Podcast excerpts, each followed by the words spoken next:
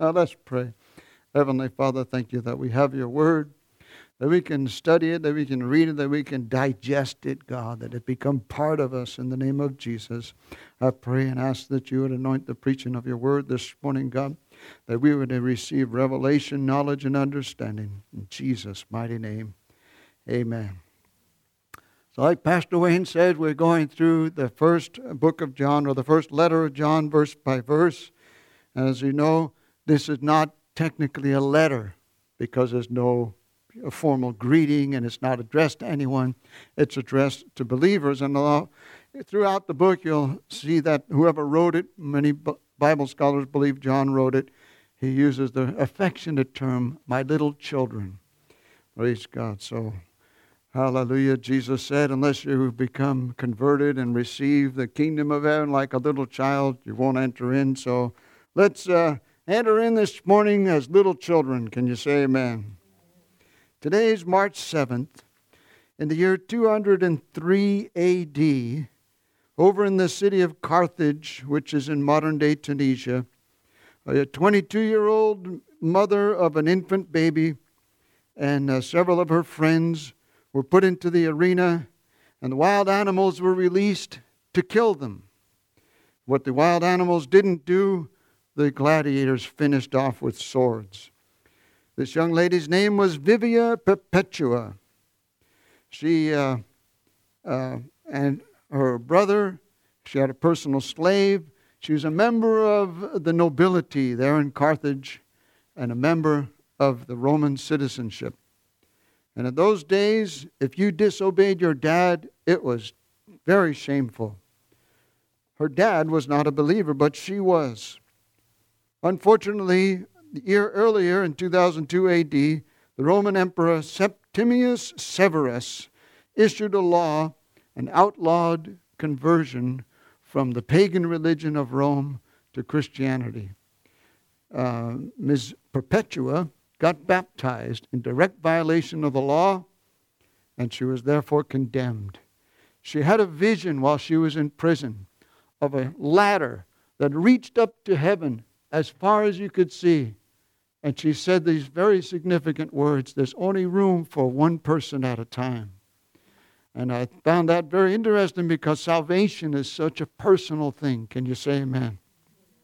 Let us continue. Oh, by the way, I'm going to mention something about uh, the uh, what the scholars nowadays they don't use the word or the term AD Anno Domini anymore.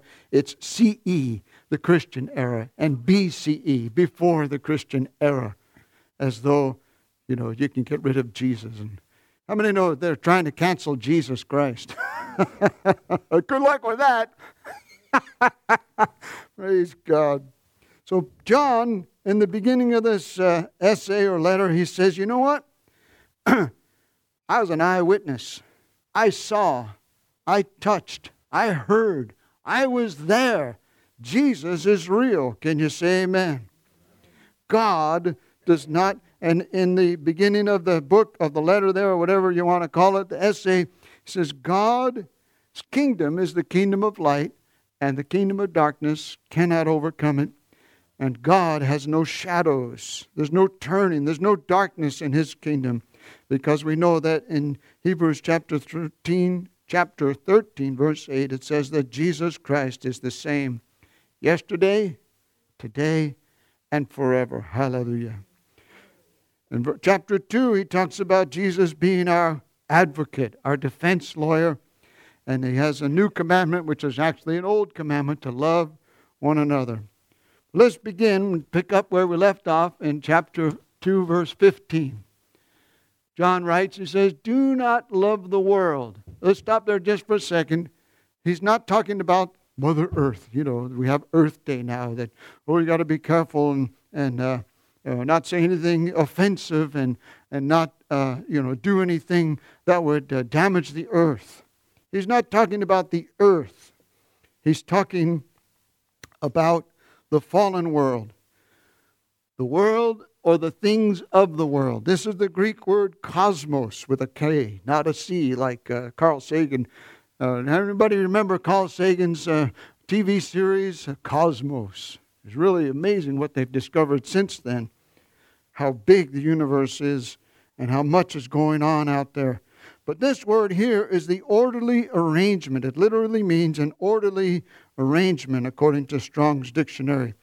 Mr. Vine's dictionary of Greek New Testament words goes on to clarify that this word means the present condition of human affairs in alienation from and opposition to God. If you look around in the media and society today, there's a lot of opposition to God. Can you say amen? Interestingly, though, in John chapter 3, verse 16, Jesus said that God so loved the world that he gave his only begotten Son. So, what, do, what does he mean? Don't love the world, but Jesus said he loves the world.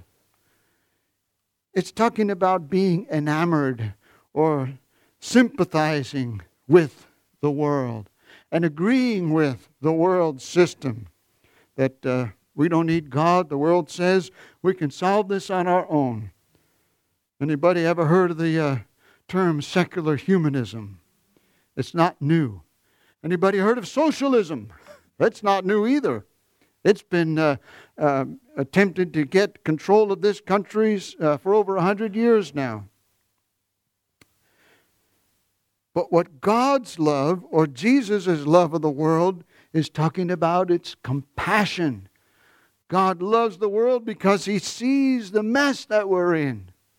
A lot of people don't think we're in a mess, but believe me, just look around. We're in a mess. And then in verse 16, he goes on to say, If anyone loves the world, the love of the Father is not in him. For all that is in this world, and these are the three things the desires of the flesh, desires of the eyes, and the pride of life, not from the Father, but it's from the world. These are the three main areas of sin. In the King James, it calls it the lust of the eye, the lust of the flesh, the lust of the eyes, and the pride of life the desires of the flesh. There are normal desires of the flesh. How many know God gave you and I in our physical bodies some normal desires? But when they're out of control, then it's sin.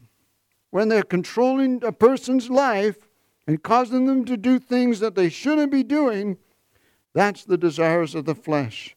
The desires of the eyes is uh, the, the uh, idea of covetousness, wanting something that's not yours. Years ago, I read a story about a uh, mining company, uh, or some big company went into a, a developing nation. I don't know where it was exactly, uh, and they got a bunch of the local people to come work. They got their first paycheck, and the next day, nobody came to work. So, well, how come nobody's working? Why didn't you come back to work? Well, you gave us our money. We don't need any more money for the rest of the year. So they got the bright idea distribute some catalogs that show how much things cost. Next thing you know, everybody came back to work because they saw stuff. Whoa, hey, I'd like that. What an idea, huh?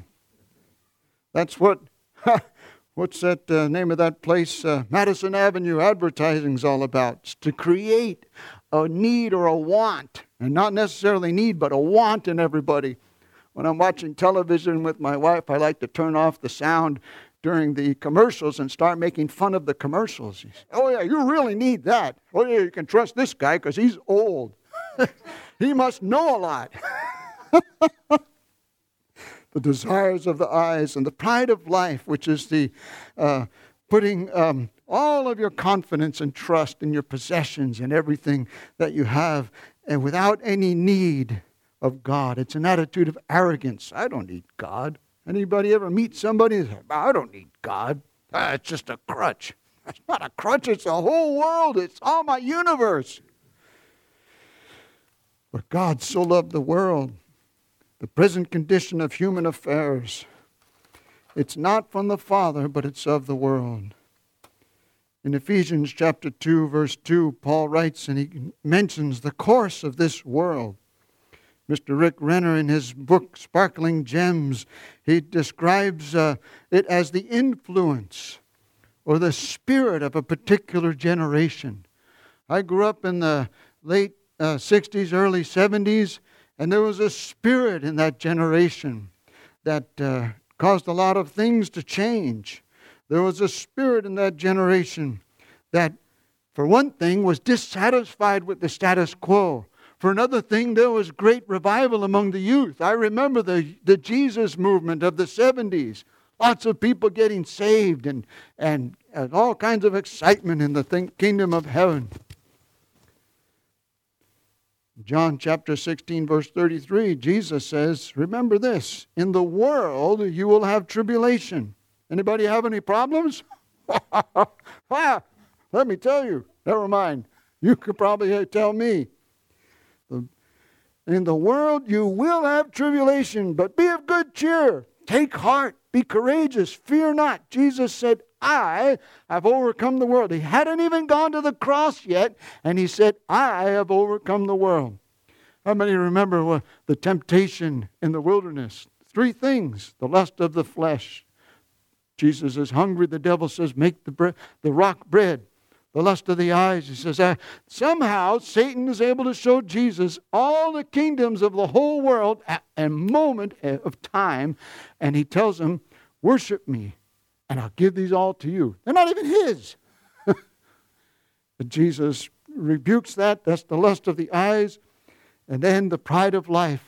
The devil comes along with a Bible and says to, Hey, Jesus, it says in here, blah, blah, blah, blah, blah, do it. God's going to protect you. And Jesus, of course, uses the scripture to defend it and say, You know, I'm not going to put God to the test. You're an idiot, Satan and he flees and leaves for a time. The world, you will have tribulation, but Jesus has overcome the world because the desires, all that is in the world, the desires of the flesh, the eyes, and the pride of life is not from the Father, but from the world. But in verse 17, look, the world is passing away along with its desires. It's passing away. Let me tell you something. I read a very interesting book. I don't believe the whole thing. Uh, published in 1910, The Science of Getting Rich by Wallace D. Wattles. He made an interesting statement. The world is not going to the devil, it is going to God. Oh, yeah, the world's going to hell in a handbasket. No, it's not. It's passing away. The world system is passing away. I know, he goes on to say, true, there may be a, many good things in existing conditions which are disagreeable. Can you say amen? this is not scripture, but this is a, an individual who's got some insight. The kingdom of heaven, the Bible says in Daniel that, or in Isaiah, excuse me, chapter 6, I believe it's verse 9, that of the increase of his government and peace there shall be no end. Daniel says he saw, the uh, vision of the, or interprets a dream of King Nebuchadnezzar about the statue that gets smashed by a rock that comes out of nowhere, and then the rock grows and consumes everything and fills everything. It's the kingdom of heaven. It's going to replace the kingdom of the world. Thank God for you and I that have received Jesus Christ into our hearts. The kingdom of heaven is already existing in us. Jesus said, The kingdom of heaven is within you. And the kingdom of darkness has already passed away from our lives. Can you say amen?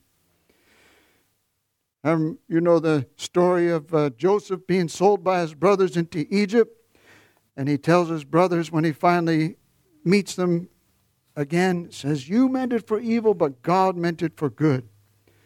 Somebody approached a, a minister of the gospel and said, You know, Paul must not have had any faith. What do you mean he didn't have any faith? Well, if he had faith, he wouldn't have gone through all those problems he went through. really? no, no, no. The reason he was able to get through all those problems is because he had faith. He went through a lot of disagreeable times can you say amen? Five times he was given 39 stripes, beaten with rods. If you've seen the movie uh, Wurmbrand uh, or Tortured for Christ, you know what they're talking about. They, they tie him up and then they hit the bottom of his feet with a, a rod. So you can't walk after that for a while. Paul had lots of problems, but he got through them all because his faith was not in his circumstances, his faith was in Jesus Christ. But whoever does the will of God abides forever. Hallelujah. So, um, Proverbs chapter 22, verse 4. How do you do the will of God? The reward for humility and fear of the Lord, which is respecting God, is riches, honor, and life. Three things riches, honor, and life, as opposed to the lust of the eyes, the lust of the flesh, and the pride of life.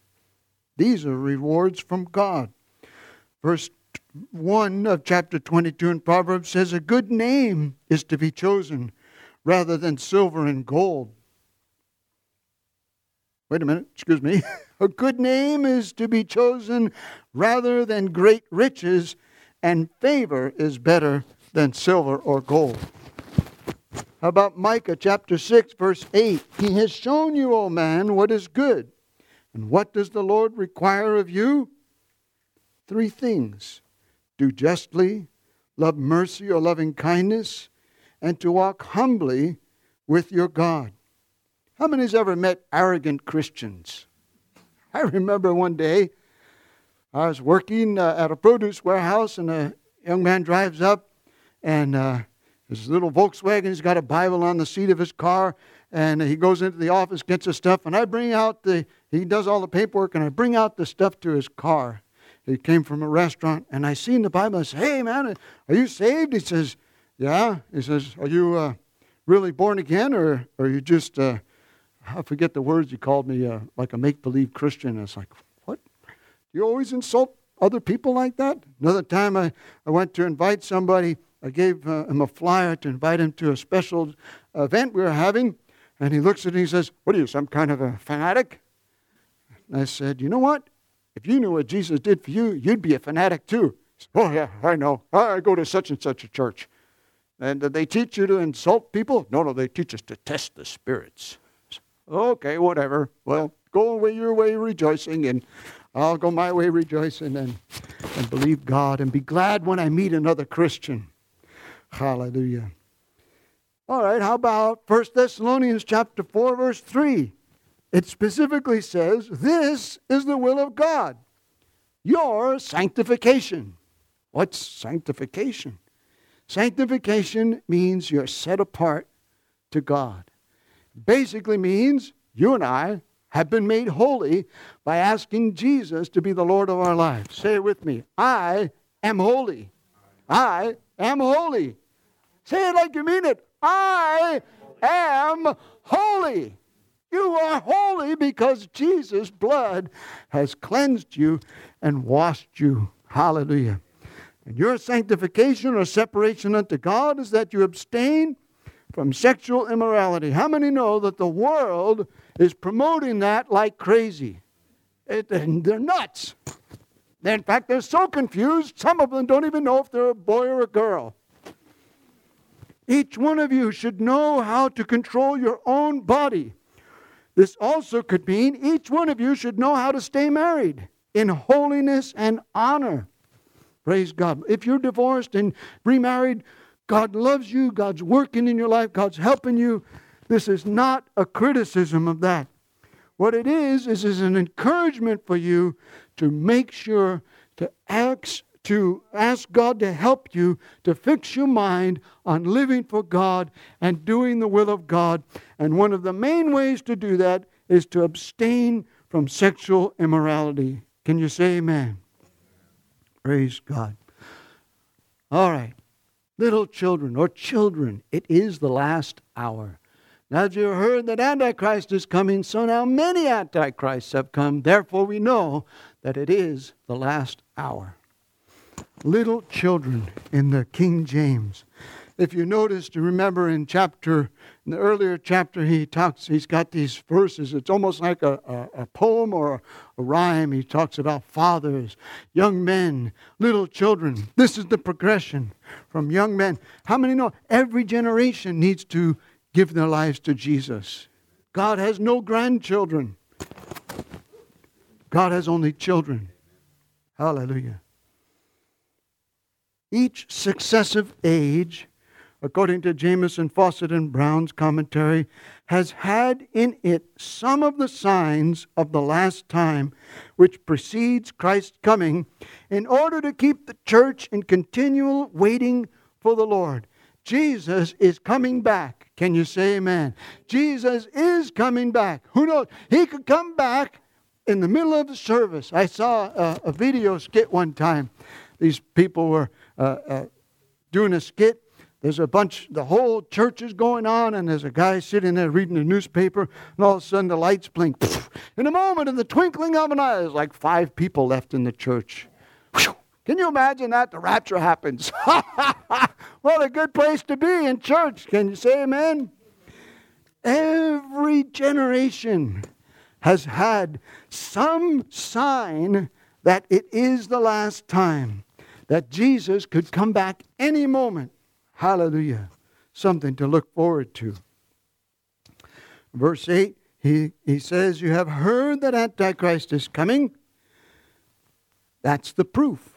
One of the proofs. Antichrist not necessarily means against Christ, although it does.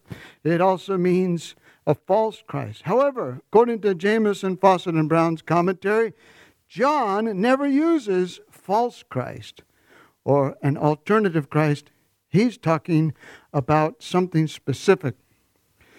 Um, one of the reasons, according to the Jewish annotated New Testament, that John wrote this letter or this um, essay is because there was a, um, uh, a belief going around, uh, and I've heard it from some people, uh, called Docetism. And it comes from the Greek word dokio, which means to seem or appear. And the idea was well, the God's a spirit.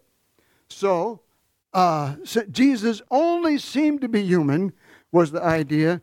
And they're saying that because Jesus is God and he was a, not really a human, he was a spirit, he didn't feel any pain and he really didn't die. Well, John says, hogwash, I was there, I saw it. And some commentators believe that that's the, uh, has caused a split in the church. That's why John says that uh, they, they didn't continue. They went out from us because they were not of us. They had a church split, some Bible commentators believe. But John says, we saw, we heard, we touched.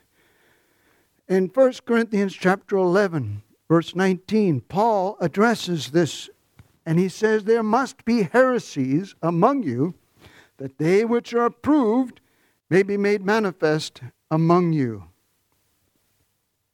This is proof that they're in the last days.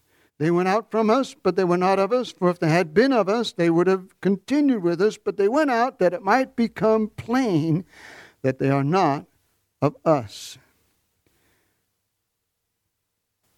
Then in verse 20, he says, But you have been anointed by the Holy One, and you have all knowledge. One translation says, You know everything. Anybody ever meet anybody that knows everything? Praise God. They're kind of, uh, you might uh, politely say, arrogant. we have some apprentices and the carpenters that know everything, and, you know, they're kind of difficult to work with because you can't tell them anything.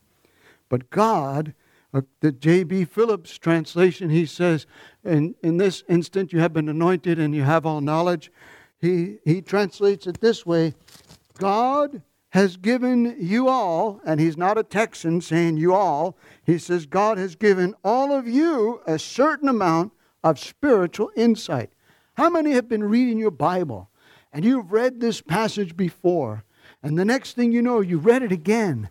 And then a few years later or whenever, you read it again and say, oh, I never saw that before. I love that. Oh, wow, God showed me something new. Isn't that awesome?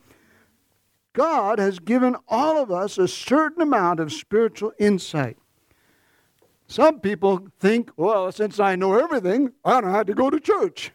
Well, good luck with that because uh, how many know that we have an enemy who loves to go after those lonely little sheep that are just wandering around, and you're, if you're a sheep out by yourself, you don't have much of a chance against the lion.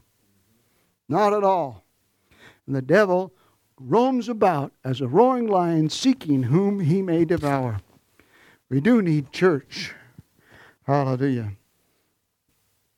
The Holy One is Christ, and therefore you have all knowledge.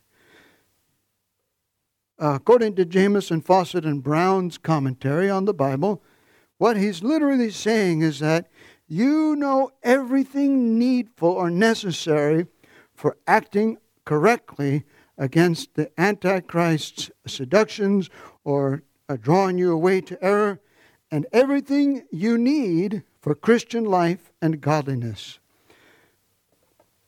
Anybody remember the acronym BIBLE? Basic instructions before leaving earth. You want to know how to live for God? Read this book. Basic instructions before leaving earth. We're all going to leave Earth someday. Might as well be properly instructed. Hallelujah. Let's go on. Chapter 21, or verse 21. I write to you not because you don't know the truth, but because you do know it, and because no lie is of the truth. Who is the liar but who the, whoever denies that Jesus is the Christ or the Messiah? The denier of that fact is the Antichrist, he who denies the Father and the Son. So, why does he have this in here, the Father and the Son? Because both are God, and many people deny that the Son is the same as the Father in essence. Anybody ever talk with a Jehovah Witness? They don't believe Jesus is God. They believe Jesus is uh, God's, you know, helper or something. Help God create, you know. So how do you how do you argue with that? I'm glad you asked that. Because here's a, a special verse. As you all know, the original writings in the Greek were all capital Greek letters. Those are the oldest manuscripts. It's called uncial writing or uncial letters. All capital letters, no punctuation, no periods, no commas, no quotation marks. Somebody put numbers to the verses. It was St. Jerome. Thank God for St. Jerome because there's lots of 316s in the Bible that are very, very good scriptures to know. For example, 1 Timothy chapter 3 verse 16. Great indeed, we must confess, is the mystery of godliness. So this is what you can show a Jehovah Witness, ask them what they think about it. He, who? He was manifested in the flesh, that's Jesus vindicated by the Spirit, seen by angels, preached or proclaimed among the nations, believed on in the world, and taken up to glory. Who else could that be talking about but Jesus of Nazareth, Jesus of Christ, Jesus the Christ? And by the way, that word Christ comes from a Greek word, cryo, which means the anointed one. It's the equivalent of the Jewish word Messiah, the anointed one. Jesus, whoever denies that Jesus is the Christ, that's the Antichrist. The gospel. Jesus is the Christ. Jesus is the Messiah. Jesus is perfect theology. God came to earth, became a human being like us, tempted in all ways, yet without sin, born of a virgin because his blood had to be holy from the very, very beginning. As you know, the mother and and the baby never exchanged blood. The baby's blood is created by the baby itself as it uh, develops in the womb. So Jesus' blood was holy from the very, very beginning. Hallelujah.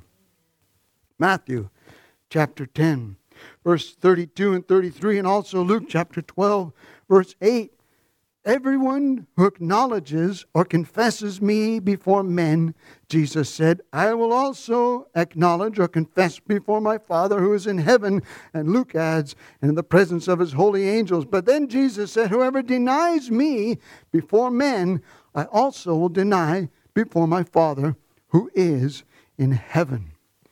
Vine's dictionary says that this word confess or acknowledge means to declare openly by way of speaking out freely, such confession being the effect of deep conviction of facts. In essence, we're to speak out about the cause of Christ, and then Jesus, as we saw earlier in the, in the uh, essay, Jesus will be our advocate, our defense lawyer. When you and I get to heaven and, and we get there, and, and what if Jesus says, Why should I let you into heaven? Say, well, I did all these good works. And what did Jesus tell on the day of judgment? He says There's some people are going to say, well, we did all these good works. We even cast out demons in your name. And Jesus said, I never knew you. I never knew you. What a scary thing to hear. Oh, my goodness. But whoever confesses Jesus, speaking out freely, you have to tell somebody, you know what? I belong to Jesus. I gave my life to Jesus. I never forget one time I was at a, uh, a meeting and uh, um, we had a, a, a, social hour before dinner. This Guy standing there, oh no, you don't drink? I said, no, Jesus Christ set me free from alcohol. And he looked at me like, what? Jesus Christ set me free from alcohol. I was an alcoholic. I was drinking in the morning. I was drinking on the job. I was drinking by myself. I was having hangovers and blackouts. I was an alcoholic. But Jesus set me free. And he looked at me like I was crazy. Said, well, okay. Enjoy your alcohol, whatever. Mine is gone. Hallelujah. We're to speak out freely and tell somebody about Jesus confess. Let what you heard from the beginning, which is salvation, abide in you. If what you heard from the beginning abides in you, then you too will abide in the Son and in the Father. There's that phrase again the Son and the Father. And this is the promise that He made to us eternal life. Hallelujah. Glory to God we have eternal life. When you and I received Jesus, we received the gift of eternal life right then and there. Hallelujah.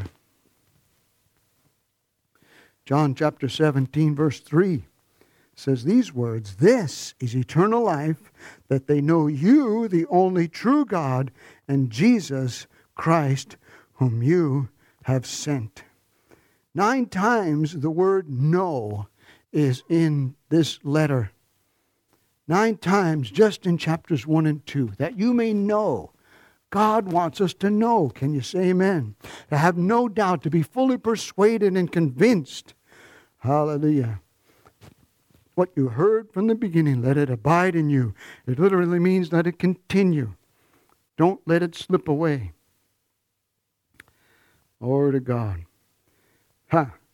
Eternal life the permanent consummation of abiding in the Son and in the Father. We have the hope of eternal life right now, but someday we are going to actually manifest it. It's actually going to be a total, complete, permanent reality. Hallelujah. Can you say amen? Glory to God. As the Father has loved me, Jesus said in John chapter 15, verse 9, I love John chapter 15. Jesus says, You have not chosen me, I've chosen you. I'm the vine, you're the branches. I, uh, Kathy and I watched uh, a conference with the Voice of the Martyrs Friday evening, and uh, we'd heard uh, Dan Baumann speak before. He had been arrested and imprisoned in Iran, and uh, he said uh, that one of the things that sustained him, he tried to commit suicide four times while he was locked up. He's only there for nine weeks. He said the last time he tried to commit suicide, he chickened out. He's laying on the floor of his, his cell there, and Jesus appears to him. And he said, I've only had two visions in my whole life. And he said, Jesus looked at me and he said, You know what, Dan? I like you. I want you to know, I believe that's a word from God for you and I.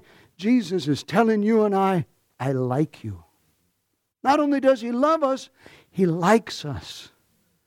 Glory to God. Let that sink in. Jesus says to you and I, I like you. How many have met people that you don't like? Lots of them. But Jesus likes you and I. Jesus likes them too. Doesn't like the things they do all the time, but he likes us. Hallelujah. Jesus said, Abide in me and I will abide in you. Verse 10 If you keep my commandments, Jesus said, you will abide in my love, just as I have kept my Father's commandments and abide in his love. Jesus also says in John chapter 15, If you abide in me, you ask anything, my name, I will do it. Doesn't say when, but he says he will do it. Praise God. Hallelujah. Let's go on. Eternal life. John continues writing and says, I write these things to you about those who are trying to deceive you the Antichrists, those that deny that Jesus is God come in the flesh, but the anointing that you received from Him. Literally, this is uh, talking about the Holy Spirit. The anointing that you received from Him abides in you. You have no need that anyone should teach you. Well, yes, actually, you do. Let me clarify what he's talking about here. Hallelujah what you heard from the beginning. The anointing that you received from him abides in you. This word anointing is charisma, or we get the word charisma from. It's another name for the Holy Spirit, which makes us holy and separated unto God. You have no need that anyone should teach you. This does not mean that you and I are infallible. Anybody ever make a mistake? Lots of them. Oh, praise God. It does not mean that we are infallible. Even together, all together, it doesn't mean we're infallible. No human is infallible. Then you say amen. But his anointing teaches you about everything essential to salvation, and the anointing is true and is no lie. See that spot right there? that means hold on a second. Whoa, whoa, whoa, whoa. Back up. Just think about this. His anointing teaches you about everything, all things, everything that you need for salvation. The anointing is true, it's not a lie. Just as it has taught you, abide in Him. Continue serving God. If you have given your life to Jesus, please, please, please don't ever give up. Don't ever quit. Don't ever throw in the towel. Don't ever say this is too hard. This doesn't make any sense. If you're having trouble, reach out to somebody. Talk to somebody. Pray to Jesus. Talk to Him. Hallelujah. Don't ever give up. Continue. There's hope of eternal reward. There's hope in this life and in the life to come. Hallelujah. Glory to God the righteousness of God. Little children, and we'll finish up here. Now, little children, abide in him, continue in him, so that when he appears, we may have confidence and not shrink from him in shame at his coming. I don't know about you, but there's things in my past that I am deadly and deathly ashamed of, horribly ashamed of. But thank God that we can stand before Jesus and say, I put my trust in you, Jesus. I believe that what you did on the cross is more than enough to make me good enough to come into your presence. Hallelujah. Lord to God.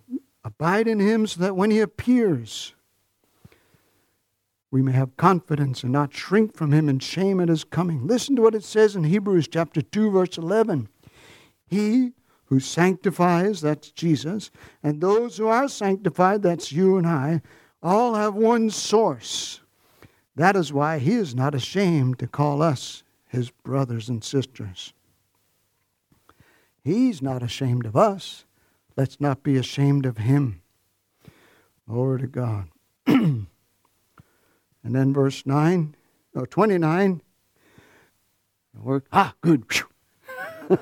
Some Bible scholars say that right here, verse 29, this is the heading of the next subject or the next part of the letter or treatise or essay. If you know that he is righteous, you may be sure that everyone who practices righteousness has been born of him. That's how you know you're born of God. You practice righteousness. And how do you know? How do you establish righteousness?